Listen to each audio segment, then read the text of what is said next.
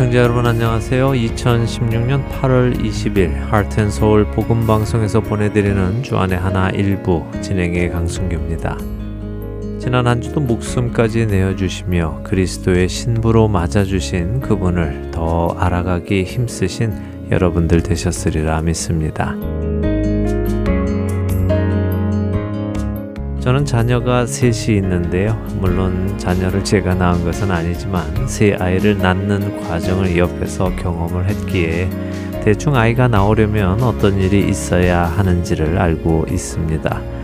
그래서 이제 첫 아이를 낳으려는 젊은 부부들이 아기가 나올 것 같다며 발을 동동 구를 때 상황을 대충 파악하고는 아직 멀었다고 안심을 시켜주기도 하고 또 어떤 경우에는 병원에 가보아야 하겠다고 이야기를 해주기도 합니다. 왜냐하면 저희도 그런 경험을 해보았기 때문이지요.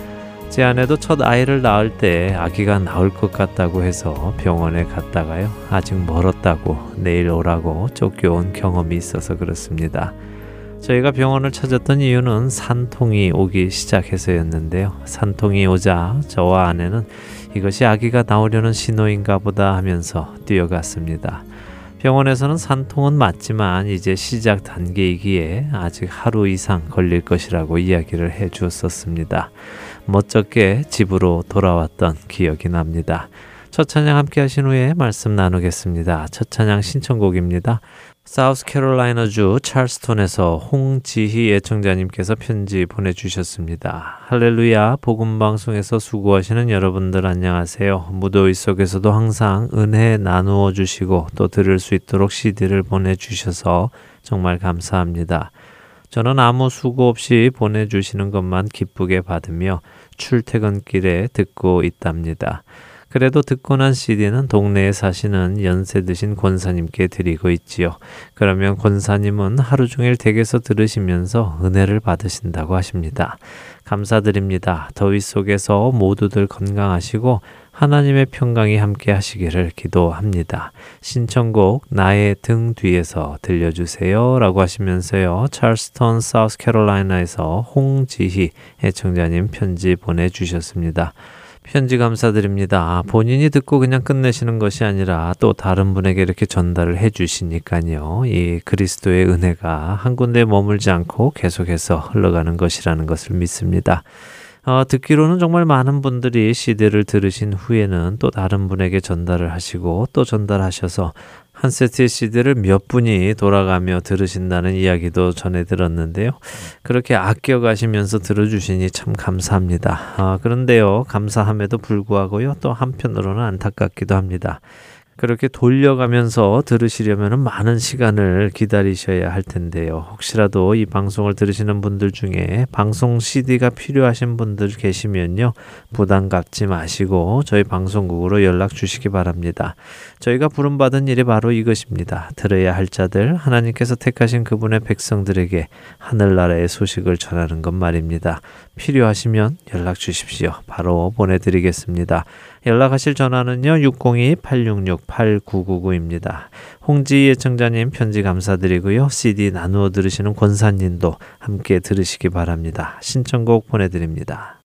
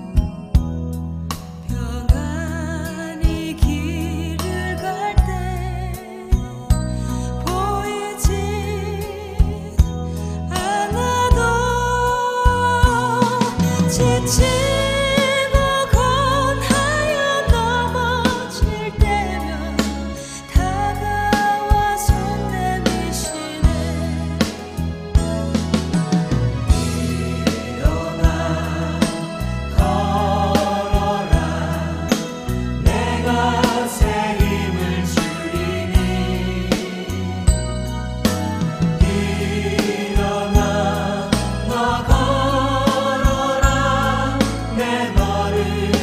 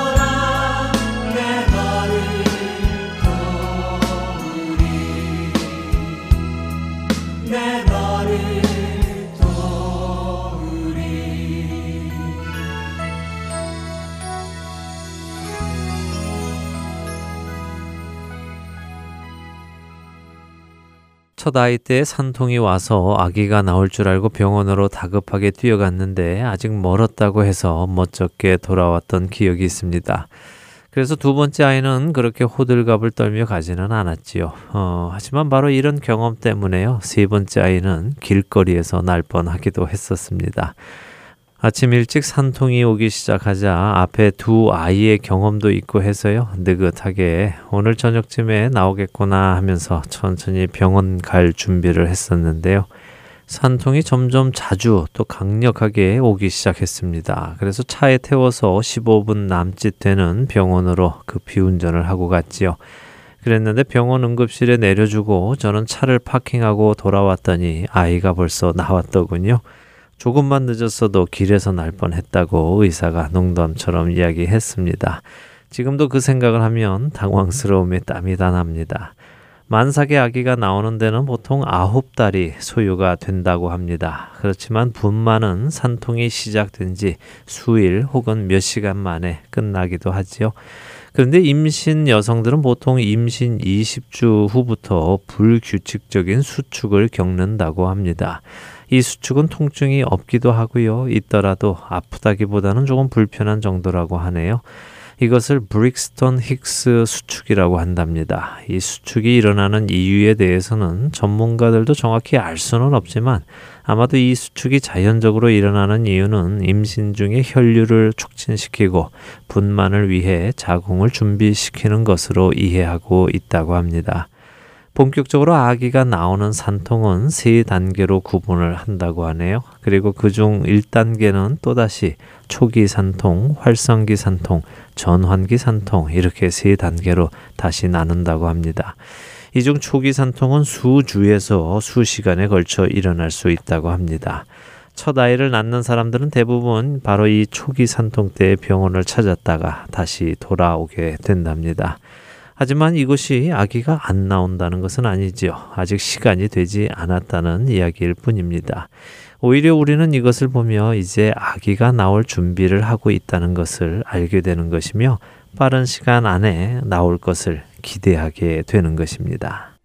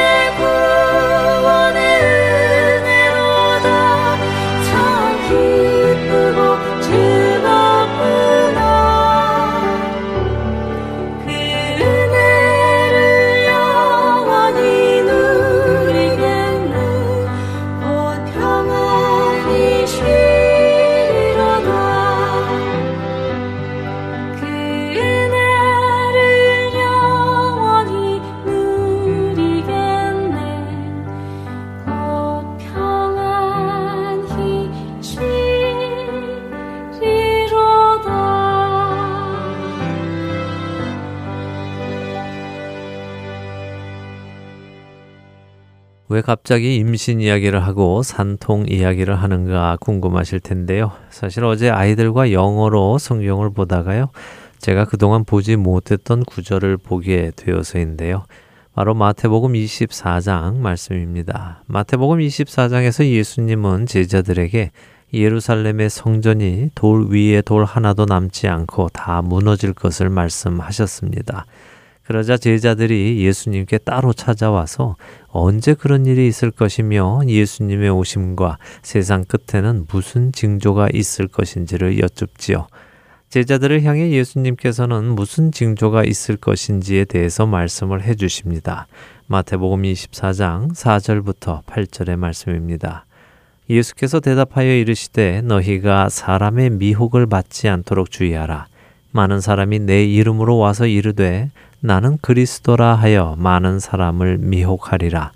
난리와 난리 소문을 듣겠으나 너희는 삼가 두려워하지 말라. 이런 일이 있어야 하되 아직 끝은 아니니라.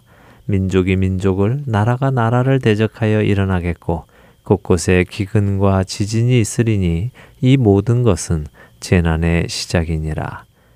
세상 끝에 나타날 징조에 대해 말씀하시는 예수님. 예수님은 먼저 많은 사람이 예수님의 이름으로 와서 자신이 그리스도라고 자신이 기름 부음 받은 자이며 자신이 구세주라고 주장하는 사람들이 와서 많은 사람들을 미혹할 것이라고 말씀하십니다. 속일 것이라고 하시지요. 그렇기에 속지 말라고 말씀을 해 주십니다. 또한 난리와 전쟁의 소문이 들릴 것이며 민족과 민족 그리고 나라와 나라가 맞서 싸우게 될 것이고 기근과 지진이 곳곳에서 일어날 것이라고 말씀하십니다. 그러나 이런 일들이 일어나도 두려워하지 말라고 하십니다. 이런 일이 반드시 일어나야 한다고 하십니다. 그리고는 이런 일이 일어나는 것이 끝이 아니라 재난의 시작이라고 말씀을 하십니다. 그런데 이 모든 것은 재난의 시작이니라 라고 하신 이 8절을 아이들과 함께 영어로 읽다가 깜짝 놀라게 된 것입니다. 영어 NIV 성경은요, 이 구절을 이렇게 말씀하십니다. All these are the beginning of birth pain. 이 모든 것이 아기를 낳기 위한 진통, 곧 산통의 시작이라고 말씀하시고 계십니다. 그래서 헬라어 원어를 찾아보았습니다. 그랬더니요, 재난이라고 번역된 이 오딘이라는 단어는 고통, 진통, 해산의 고통, 그리고 산고를 의미하는 단어라는 것을 알게 되었습니다.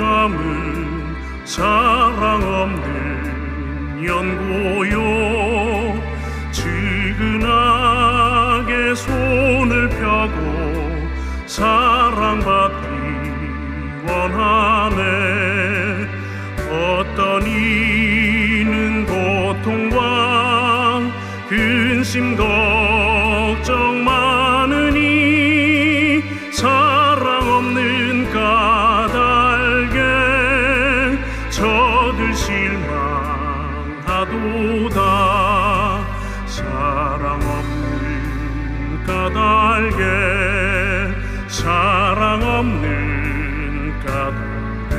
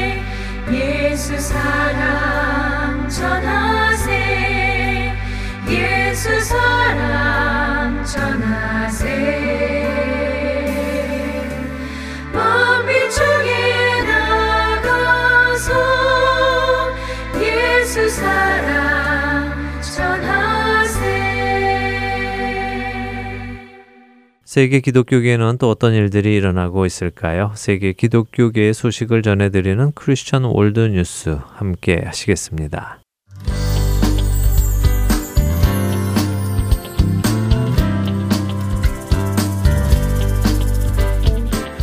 크리스천 월드 뉴스입니다. 2016년 리우 올림픽을 통해서 많은 크리스천 선수들의 선전 소식이 전해지고 있습니다. 특별히 단체전에 이어 개인전에서도 금메달을 획득해 2관왕을 올린 양궁의 장혜진 선수는 출전 전 CBS 방송을 통해서 올림픽에 참가하는 하나님의 자녀들이 정상에 섰을 때 하나님의 영광을 높일 수 있는 기회들이 많이 생겼으면 좋겠다고 밝혔으며 결승전 승리가 확정된 후 기도하며 이어진 인터뷰를 통해서 먼저 하나님께 영광을 올려드리고 싶다고 밝혔습니다. 국가대표 기독 신우회 소속의 안바울 선수도 지난 8월 오전 5시에 진행되었던 남자 유도 66kg급 결승을 통해서 은메달을 획득했습니다. 리우 올림픽에 출전하기 전 안바울 선수는 CTS 기독교 방송과의 인터뷰를 통해서 매 순간 기도로 준비해 왔으며 여기까지 온 것도 하나님의 인도하심 덕분이라며 제가 연습한 만큼 긴장하지 않고 기량을 발휘한다면 충분히 우승할 수 있을 것 같다고 말했으며 그는 실제로 결승에 올라 은메달을 획득했습니다.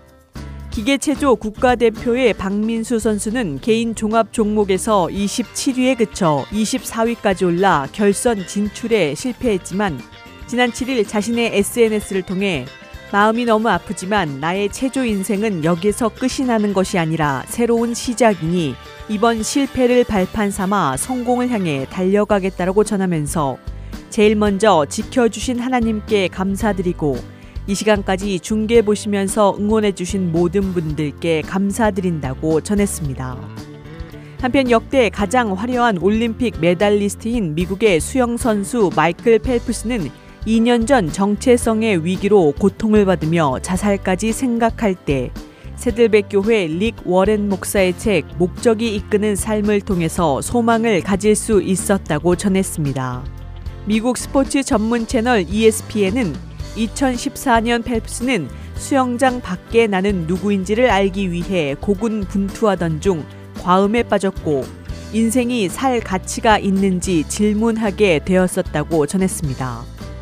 22개의 올림픽 메달 보유자인 그는 자신이 지난 10년 동안 올림픽 수영 선수 중 음주 운전 혐의로 체포된 두 번째 사람이었다는 사실 때문에 수많은 사람들과 관계에 분열을 겪었고 외부의 도움을 구할 수밖에 없었으나 지난 2015년 10월 애리조나 주에 소재한 정신적 외상과 중독을 치유하는 목초지 센터에 들어갔을 때 그곳에서 그 책을 접했고 신앙을 통해서 다시 회복할 수 있었다고 밝혔습니다.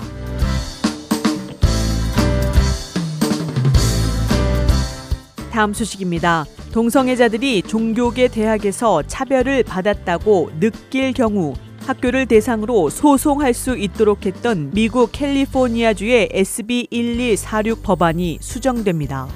SB 1146에 대해 기독교계를 비롯해 미 전역의 유대교와 이슬람교, 법학계 지도자 150여 명이 지난 9일 일제히 성명을 발표하는 등 반대가 거세지자 법안 발의자인 리카르도 라라 주 상원 의원이 이 법안을 수정하겠다고 밝혔습니다. 이러한 사실은 라라 의원이 LA 타임즈를 통해 밝혔으며 다수 주류 언론들도 이를 인용해 보도하고 있습니다. 그러나 아직 법안 자체가 어떻게 수정될지는 의회 웹사이트에 공시되지 않았으며 라라 의원도 공식적인 성명이나 보도 자료를 내놓지는 않은 상태입니다.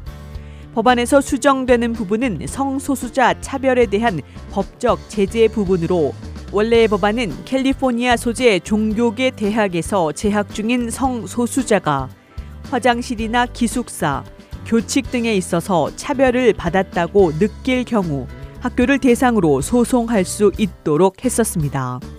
라라 의원은 법안 중 해당 부분을 삭제하는 대신 대학이 이 문제로 인해 퇴학시킨 학생이 있다면 주 정부에 보고하도록 하겠다는 계획입니다. 라라 의원은 내 목표는 캘리포니아 종교계 사립 교육기관 내에 끔찍하고 받아들이기 어려운 성소수자에 대한 차별을 해결하는 것이라며 의도하지 않은 결과를 가져오는 법안을 서두르고 싶지 않기 때문에 이 문제를 정말 좀 더 연구하기 위해 쉼을 가지려 한다고 밝혔습니다. 한편 이와 관련해서 오바마 행정부가 전국 공립학교에 트랜스젠더 차별을 금지한 가운데 이에 반대하는 주 정부들의 소송이 잇따르고 있습니다. 지난 5월 연방 정부는 전국 공립학교의 화장실과 라커룸 등에 생물학적인 성별에 따른 트랜스젠더가 들어가려고 할 때 이를 막지 못하도록 한 바 있습니다. 그러나 이에 반대하는 소송에 참여하는 텍사스와 알라바마, 위스콘신과 웨스트 버지니아, 테네시와 아리조나, 메인과 오클라호마, 루이지애나, 유타, 조지아주 등은 지난 5월 25일 즉각 소장을 제출했으며 노스캐롤라이나와 네브라스카, 알칸소와 미시건, 몬타나와 노스다코타, 사우스다코타, 오하이오와 사우스캐롤라이나, 와이오밍 등에서도 소송이 진행되어 대략 20여 개 주가 참여한 것으로 알려집니다.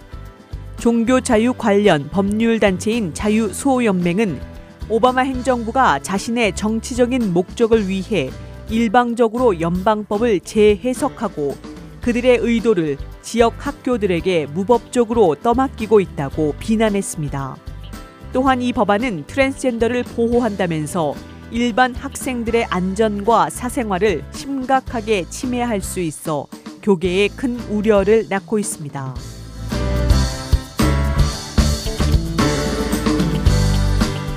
마지막 소식입니다.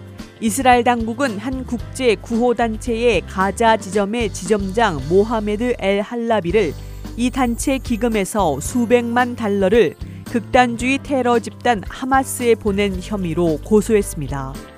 이스라엘 당국에 따르면 할라비는 신문을 받는 동안 그의 혐의를 인정했으며 그가 젊은 시절부터 하마스 테러 집단의 일원이었고 임무를 받고 이 구호단체의 직원으로 들어왔음을 시인했다고 합니다.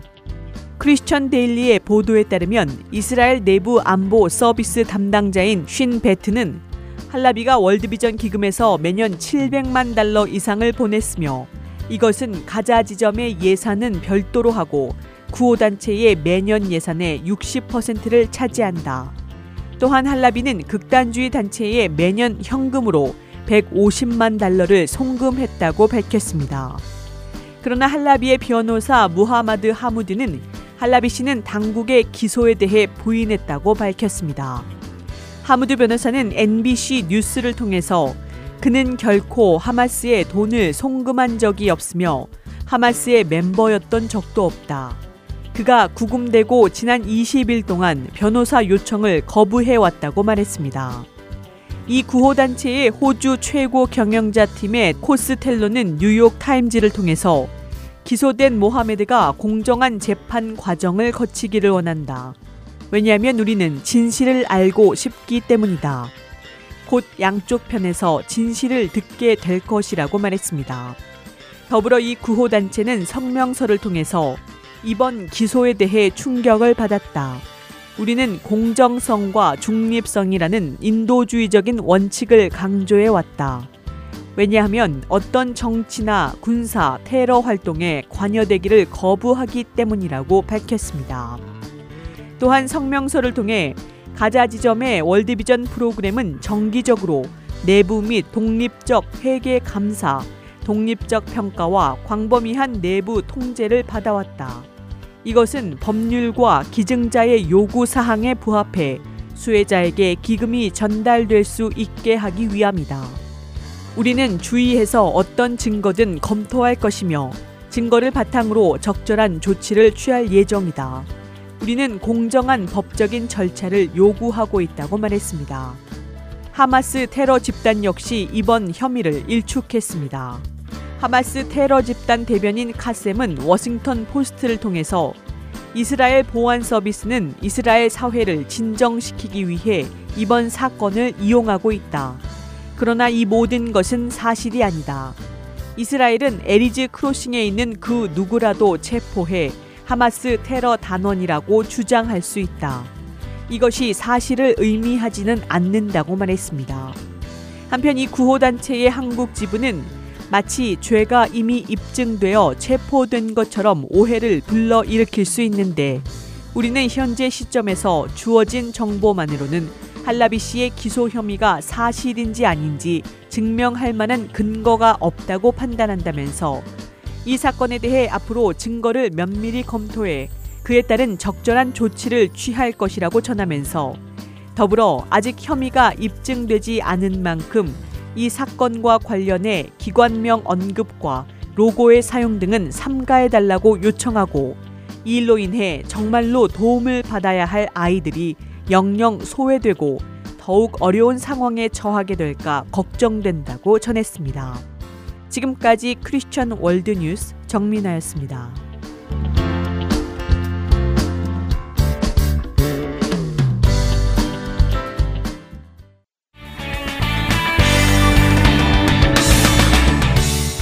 안녕하세요. 조지아 사바나시 하미마켓과 아시아나 마켓의 시즈를 관리하고 있는 사정주입니다. 하나님의 인도 아래 이렇게 복음방송 시드를 들고 전하게 되어 너무 감사합니다. 안녕하세요. 뉴저지 에디슨 하나님 앞에 CD를 놓고 있는 정기철입니다. 하나님의 은혜를 전하게 되어서 너무 감사합니다. 안녕하세요. 저는 아리조나주 그랜델에 있는 아시아나 마켓에 CD를 비치하고 있는 봉사자 오미숙입니다. 이렇게 복음 CD를 듣고 전하게 되어 기쁩니다. 감사합니다. 안녕하세요. 저는 뉴욕주 플러싱에서 잔치잔치의 복음방송 CD를 비치하고 있는 봉사자 송대욱입니다. 예수 그리스도의 구원의 복음은 복음을 전달받은 사람들을 통해 끊임없이 전해져 갑니다. 여러분도 복음의 전달자가 되실 수 있습니다. 복음 전파 사역에 동참하실 분들은 전화번호 602-866-8999로 연락 주시기 바랍니다.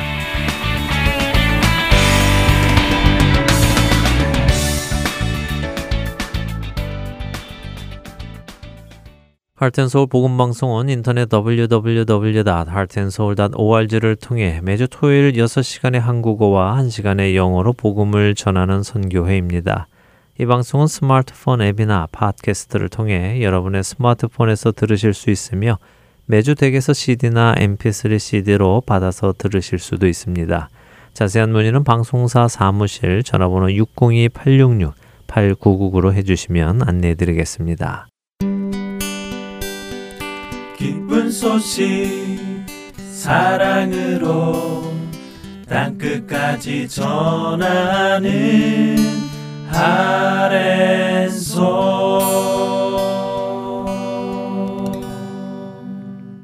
여러분들과 함께 복음의 개념을 정리해 나가는 프로그램 복음 그 깊은 소식으로 이어드립니다.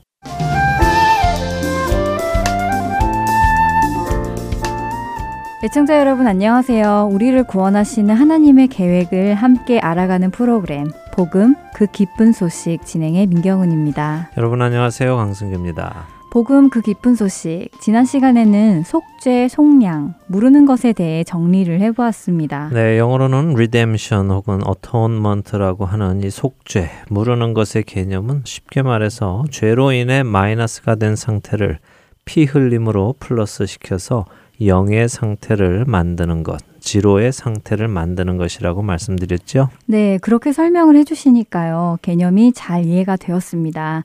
죄로 인해 마이너스가 된 것을 피 흘림으로 인해 플러스 해 주어서 0, 그러니까 원래 상태로 돌리는 것이 속죄다 하는 것이요. 그리고 왜 꼭 피가 흘려져야 하는가도 나누었지요. 네, 그렇습니다. 생명의 근원이 피에 있기 때문이고 피가 생명과 일체, 그러니까 하나이기 때문에 피를 흘리는 것이 곧 죽음이고 사망이기 때문에 그랬다는 것을 나눴습니다. 어, 그래서 죄를 범한 아담과 하와에게 하나님께서는 그날 영적인 죽음을 허락하셔서 하나님과 분리되게 하셨지만 육체의 죽음은 동물의 가죽 옷을 해 입히심으로 해서 잠시 유보해 주셨지요.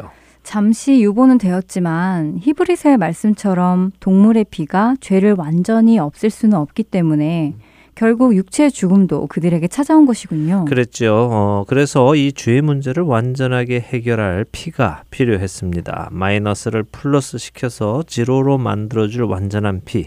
한 사람의 불순종으로 해서 들어온 죄를 순종으로 비기게 해주실 분.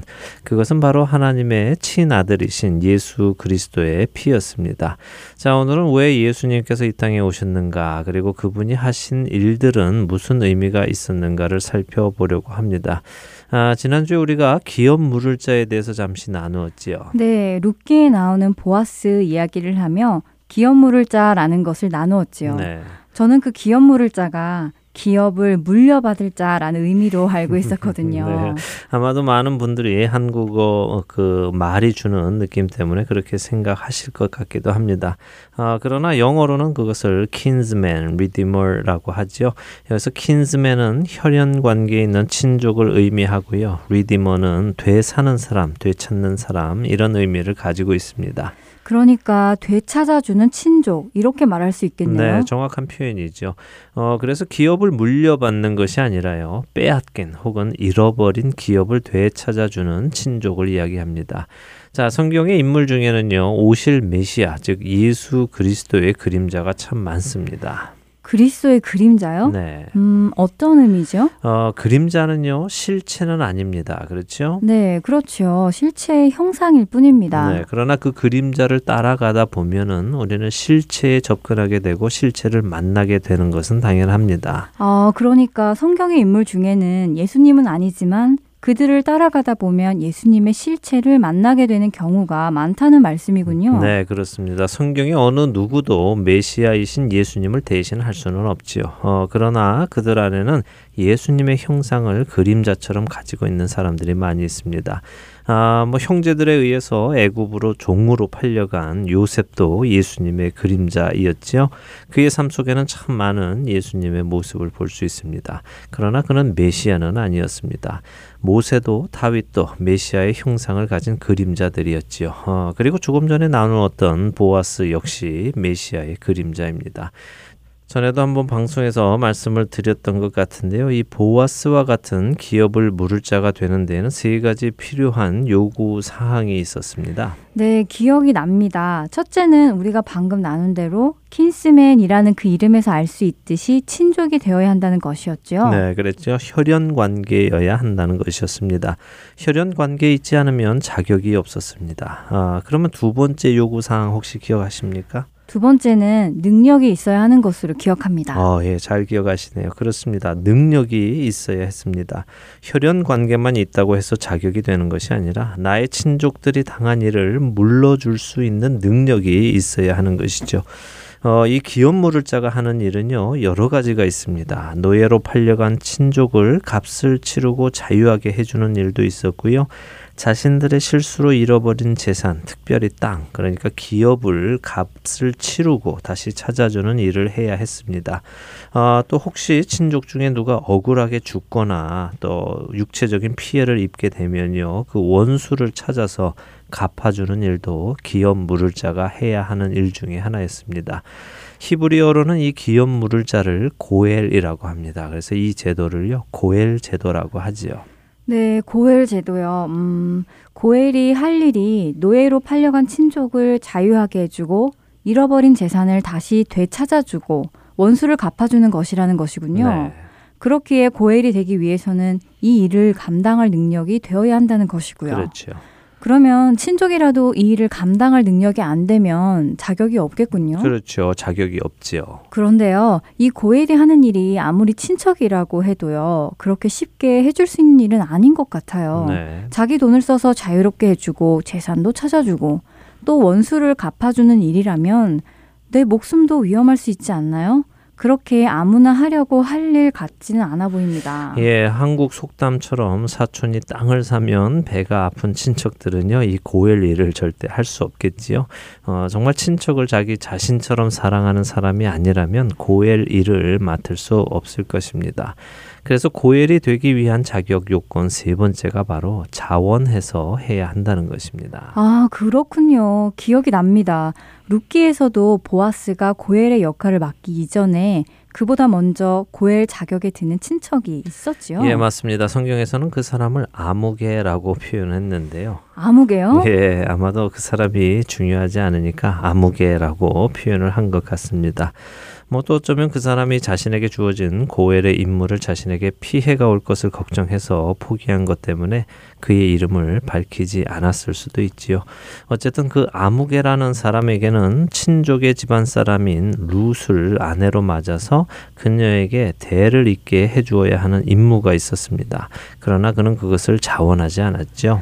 그래서 보아스가 자원하여 그 일을 맡게 된 것이군요. 네, 그렇습니다. 기업 물을 자 고엘은요 먼저 친족이 되어야 하고요.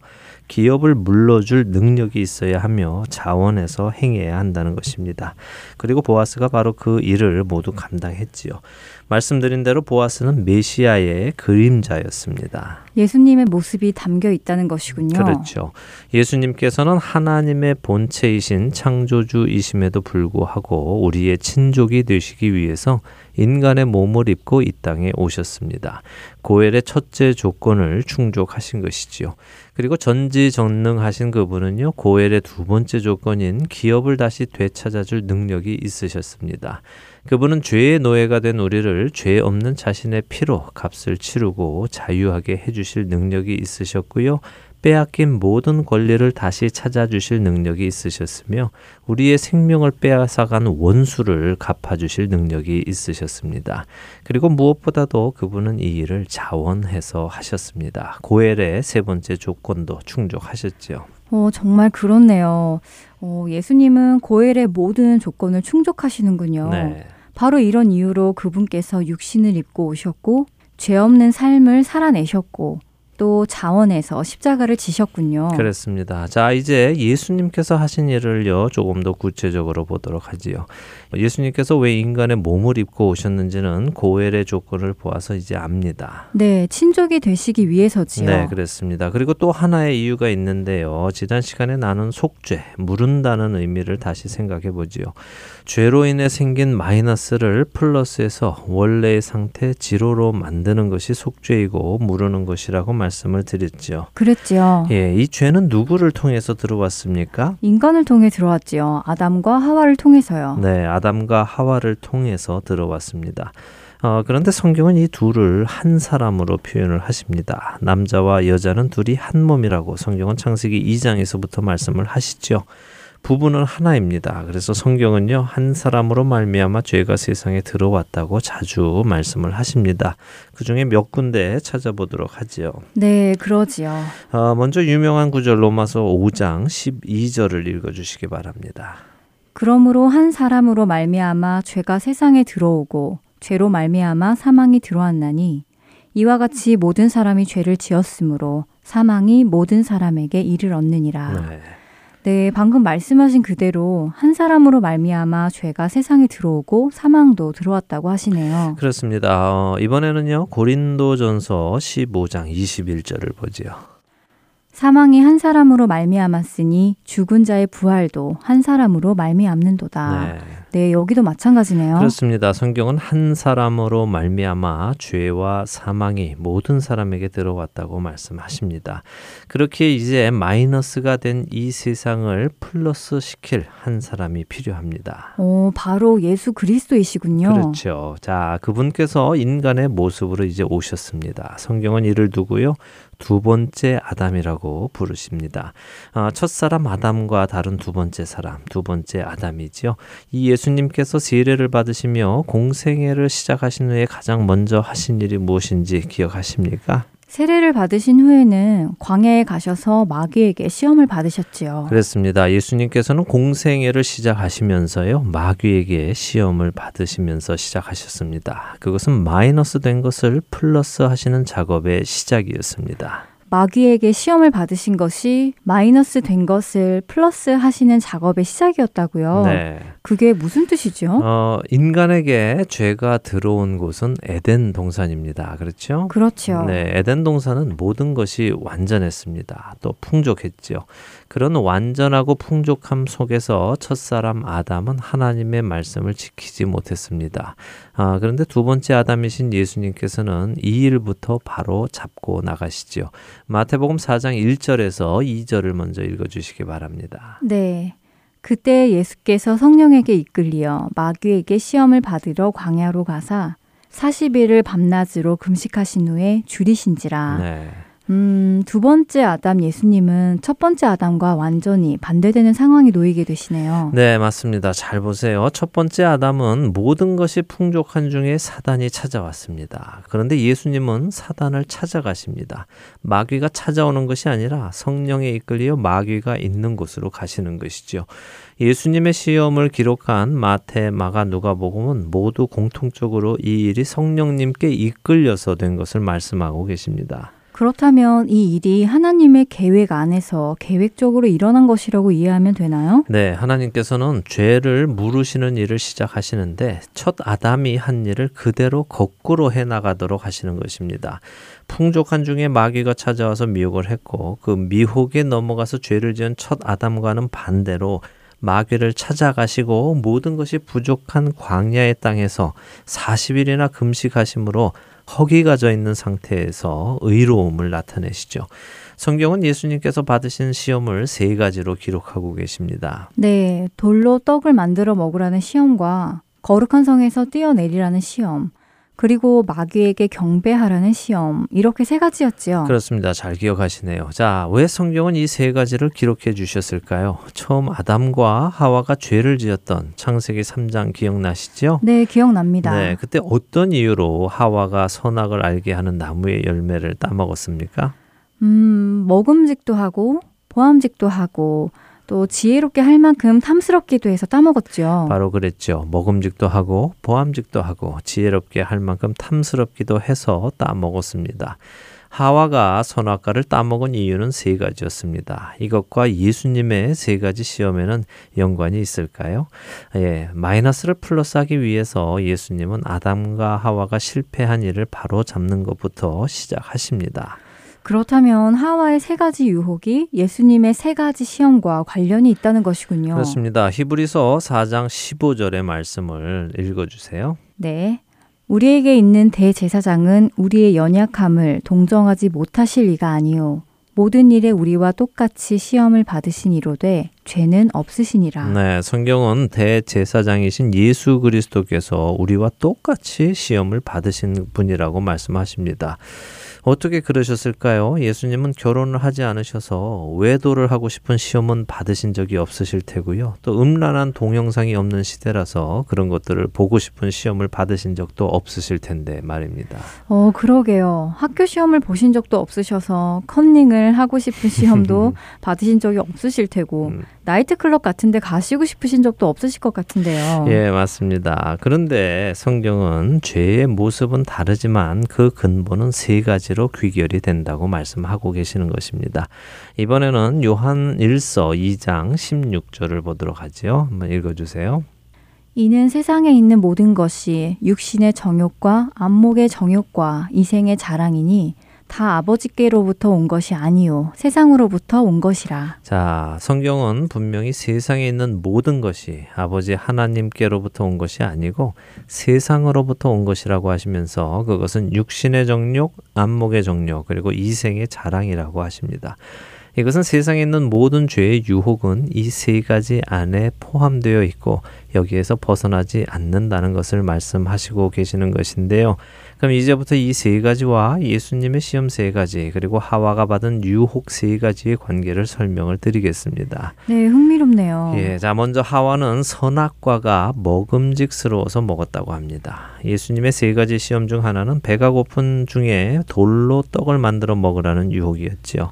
이것을 요한 사도는 요한일서 2장 16절에서 육신의 정욕이라고 말씀을 하시는 것입니다. 어, 육신이 원하는 것을 채우는 것이군요. 하와가 먹고 싶어 했던 욕심이 바로 육신의 정욕이군요. 그랬죠. 어, 두 번째 또 하와는 보암직도 해서 먹었다고 합니다. 이것은 곧 안목의 정욕입니다. 눈에 좋아 보이는 것을 갖고 싶어 하는 욕심입니다.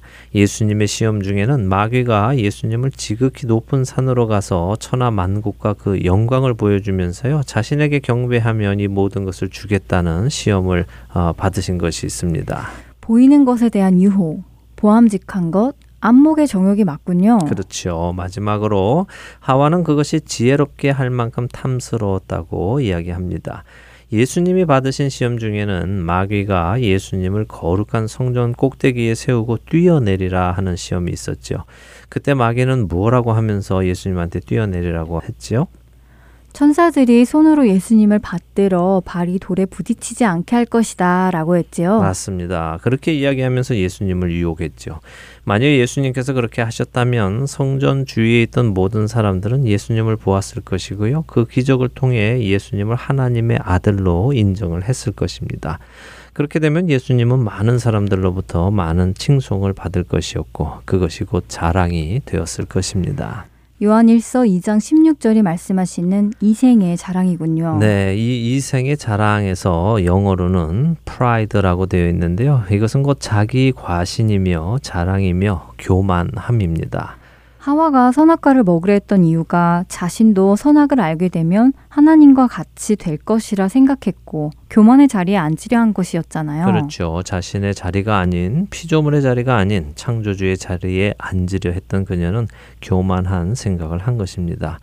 자, 이처럼 예수님께서 받으셨던 시험 세 가지는 첫사람 아담이 실패한 이유 세 가지를 플러스 시켜서 원상 복구를 하시기 위한 일이었습니다. 예수님은 이 세 가지 시험을 통해서 우리 인간이 받을 수 있는 모든 시험을 받으신 것이며 그 모든 시험 속에서도 죄를 짓지 아니하심으로 완전한 의를 드러내셨고 하나님의 말씀을 철저하게 따르심을 보여주셨습니다. 실패한 첫사람에 반하여 완전한 성공을 보여주신 것이죠. 실패한 자리에서부터 회복시키시는 하나님의 철저한 모습을 볼 수 있는 것 같습니다. 네. 자, 오늘 내용을 한번 정리해 보죠. 네, 하나님께서는 그 아들을 두 번째 아담으로 이 땅에 보내셔서 첫 번째 아담이 실패한 자리에서부터 고쳐 나가기 시작하셨다는 것이네요. 그렇습니다. 모든 것이 풍족한 상태에서 미혹당한 첫 사람에 비해 미혹하는 자를 직접 찾아가셔서 모든 것이 부족한 상태에서도 말씀 안에만 거하시고 말씀대로 순종하신 두 번째 사람, 그분이 이 세상을 회복시키는 일을 시작하신 것입니다. 그냥 단순히 제물로만 이 땅에 오신 것이 아니라 그분은 고엘로 이 땅에 오셨고 두 번째 아담으로 이 땅에 오신 것입니다. 그리고 그분이 고엘로 사시고 두 번째 사람으로 의롭게 사시고 또한 제물이 되시고 피를 흘리신 것이네요. 네, 그렇죠. 이제 다음 주에는 예수님이 하신 이 일들의 의미에 대해서 우리가 정리를 해 보도록 하겠습니다. 네, 너무 기대가 됩니다. 다음 한 주간도 우리를 위해 모든 시험에서 의로움을 증명하신 예수님을 따라 의롭게 살아가는 우리가 되기를 바라며 다음 주 이 시간에 다시 찾아뵙겠습니다. 네, 다음 주에 뵙겠습니다. 안녕히 계십시오.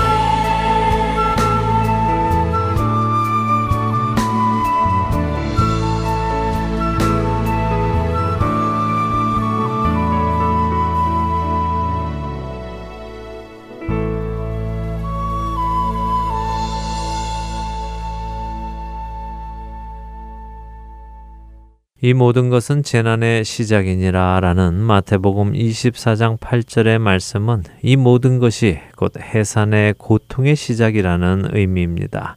산통이 오기 시작하는 것은 지금 당장 아기가 나오는 것은 아니지만 아기가 나올 준비를 한다는 것입니다. 그리고 이것은 언제 나올지 정확히 모르지만 아기가 반드시 나온다는 이야기이기도 합니다. 한국 이단 연구소에 의하면 한국에만 스스로를 재림 예수라고 부르는 사람이 100여 명이 넘고 그 중에 몇천 명 이상의 추종자를 이끄는 사람만도 40여 명에 이른다고 합니다. 850만 개신교인 중 200만 명이 이단에 빠져 있다고 연구소는 이야기하고 있습니다. 우리는 끊임없는 전쟁의 소식, 테러의 소식, 살인과 폭력의 소식을 듣고 있습니다. 곳곳에 먹지 못해 죽어가는 사람들의 소식과 엄청난 피해를 일으키는 자연재해와 지진의 소식들을 듣습니다. 만일 예수님께서 하신 말씀이 진실이라면 우리가 듣고 있는 이 소식들은 무엇을 의미하겠습니까? 최근 한국을 비롯한 수많은 나라에서 눈에 띄게 늘어나는 범죄가 하나 있습니다. 그것은 바로 자녀를 학대하는 부모들의 이야기입니다. 끊임없이 늘어만 가고 있는 부모의 학대로 인해 죽어가는 어린아이들의 소식을 기억하십니까? 부모에게 맞아 죽고 굶어 죽고 얼어 죽는 아이들의 이야기를 들어보셨는지요? 세상에 있는 모든 사랑 중에 가장 강한 사랑은 자녀를 향한 부모님의 사랑이 아니겠습니까? 바로 그렇기에 예수님께서도 악한 자라도 좋은 것으로 자식에게 줄줄 안다고 하시지 않으셨습니까? 그런데 바로 그 부모의 사랑에 이상이 오기 시작한 것입니다. 자녀를 향한 부모의 사랑에 이상이 왔다는 것은 다른 모든 사랑에도 이상이 왔다고 보아야 하는 것이 아닐까요? 가장 강한 사랑의 변화가 왔다면 다른 사랑의 변화가 왔다고 이해하는 것이 옳지 않겠습니까? 실제 우리가 살고 있는 이 시대에 이웃 사랑이 사라져가고 있고 형제 사랑, 연인 사랑에 점점 빨간 불이 들어오고 있는 사건들을 보고 듣게 되지 않습니까? 예수님께서 마태복음 24장에서 세상의 끝에 있을 징조를 말씀하실 때에 가장 마지막에 하신 말씀이 무엇인지 기억하십니까? 바로 12절의 말씀입니다. 불법이 성함으로 많은 사람의 사랑이 식어지리라. 그리스도인이란 예수님의 말씀을 믿는 사람들일 것입니다. 오늘 여러분과 나는 예수님의 말씀 속에서 여러분들은 무엇을 알 수 있다고 생각하십니까? 물론 우리는 늘 말세의 시대에 살고 있었습니다. 예수님께서 오셔서 십자가를 지시고 죽으시고 부활하시고 천국으로 가신 그때부터 우리는 말세, 곧 세상의 끝 시간을 살고 있습니다. 그러나 그 끝 시간의 끝, 이제는 그 마지막이 시작되는 산통이 오기 시작한 것이 아니냐 하는 것입니다. 우리는 그 날과 때가 언제인지 정확히 모릅니다. 알 필요도 없고 알려고 노력할 필요도 없습니다. 그날이 언제인지가 중요한 것이 아니라 그날을 맞을 준비가 되어 있는지가 중요한 것이기에 그렇습니다. 제가 오늘 여러분들과 나누고 싶은 말씀은 종말이 다가왔다, 무섭다 하는 말씀이 아닙니다. 제가 여러분과 나누고 싶은 말씀은 이제 산통이 시작되었으니 말씀으로 돌아가서 주께서 우리에게 요구하신 것이 무엇인지 읽고 듣고 준비하자는 말씀입니다. 마태복음 24장 13절에서 예수님은 말씀하십니다. 그러나 끝까지 견디는 자는 구원을 얻으리라. 그렇습니다. 제가 여러분과 나누고 싶은 말씀은 바로 이 말씀입니다. 끝까지 견디는 믿음을 준비하자는 것입니다. 산통이 시작된 것은 끝이 다가오고 있다는 것입니다. 그런데 기쁜 일이 있습니다. 산통은 아프지만 또 고통스럽지만 그 산통 후에 생명이 태어난다는 것입니다. 그렇기에 주님께서도 우리에게 두려워하지 말라고 하신 것이 아니겠습니까?